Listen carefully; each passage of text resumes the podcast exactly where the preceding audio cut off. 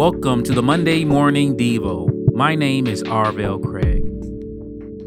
In this weekly podcast, we aim to nurture intimacy with Jesus because he is the true means and he is the goal of a life well lived. Good morning, ladies and gentlemen. Today, I want to talk about three different uh, ways or perspectives on looking at or looking to other people, meaning a lot of times when we talk about our walk with God and growing in our relationship and intimacy, we talk about prayer, we talk about worship, we talk about church, we talk about, um, you know, confession of sins. Most of the things we deal with are primarily centralized on ourselves. But today I want to talk about not thinking about ourselves, but some benefits and, and some perspectives or situations where we can look to other people.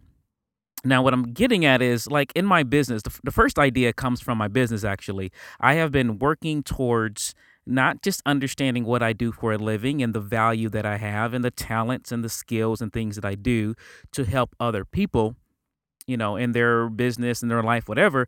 I realized that I need to better understand other people.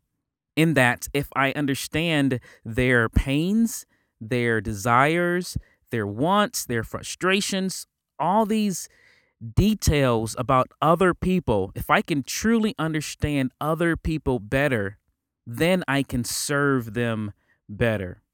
In other words, it's not about how good I am or all the details that make me me. Sometimes just being empathetic and understanding another person will enable the relationship, the trust, the context where you know anything can happen. And again, this first idea was just in business, understanding people and their needs, the details of their needs, the language that they use to to to complain or to praise another helps me serve them better. So that's the first idea why we need to think about other people in a practical situation in business or even in our relationships, our, our spouse, our children, any relationship where there's conflict, the same thing will benefit. If you're praying about a relationship, pray about God opening your eyes to understand that other person. Because if you truly understand them, I'm certain you can get to the bottom of whatever conflict or you can make a winning relationship with them.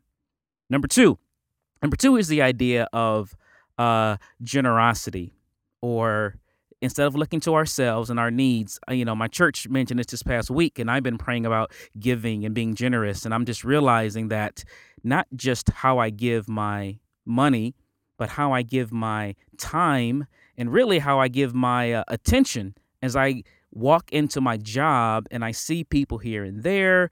Do I talk to them? Do I connect with them? Do I give attention to people?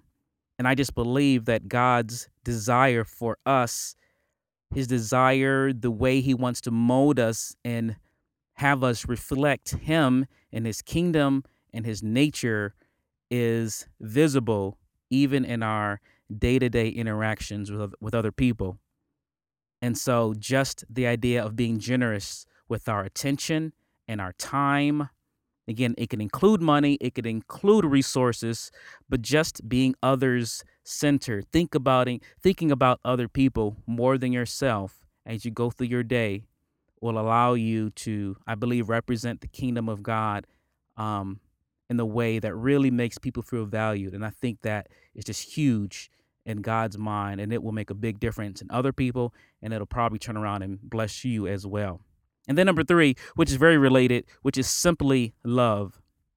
And honestly, you could say, how do we love God? How do we, again, th- th- this message, this idea is contrasting being completely always focused on self and our needs and our situation, but realizing that we need to look to others. And in the context of love, we the, the, the book of James, I'm sorry, John, First John or Second John or Third John, one of those three, talk about if you say you love God and you don't love the people who you can see, there's something uh, broken in what you call love to God because God wants your love to be for him to be represented in how you treat and love other people.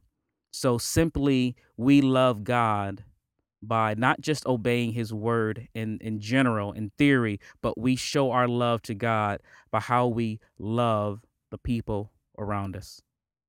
So I hope that uh, encourage you encourages you this week. I really believe that there's there's a blessing and there is benefit in how we shift all of our attention, all of our focus, all of our prayers, all of our study, all of our uh, attention from ourselves and from God in heaven and begin to see the people who are around us and love those people as an act of loving God and be generous with our time and attention to those people as a means of representing the kingdom and understand and truly take your time to understand people that you serve um, because through that understanding i believe conflicts will be resolved and and winning relationships will be made. Okay? Have a blessed day. Create a great day. Bye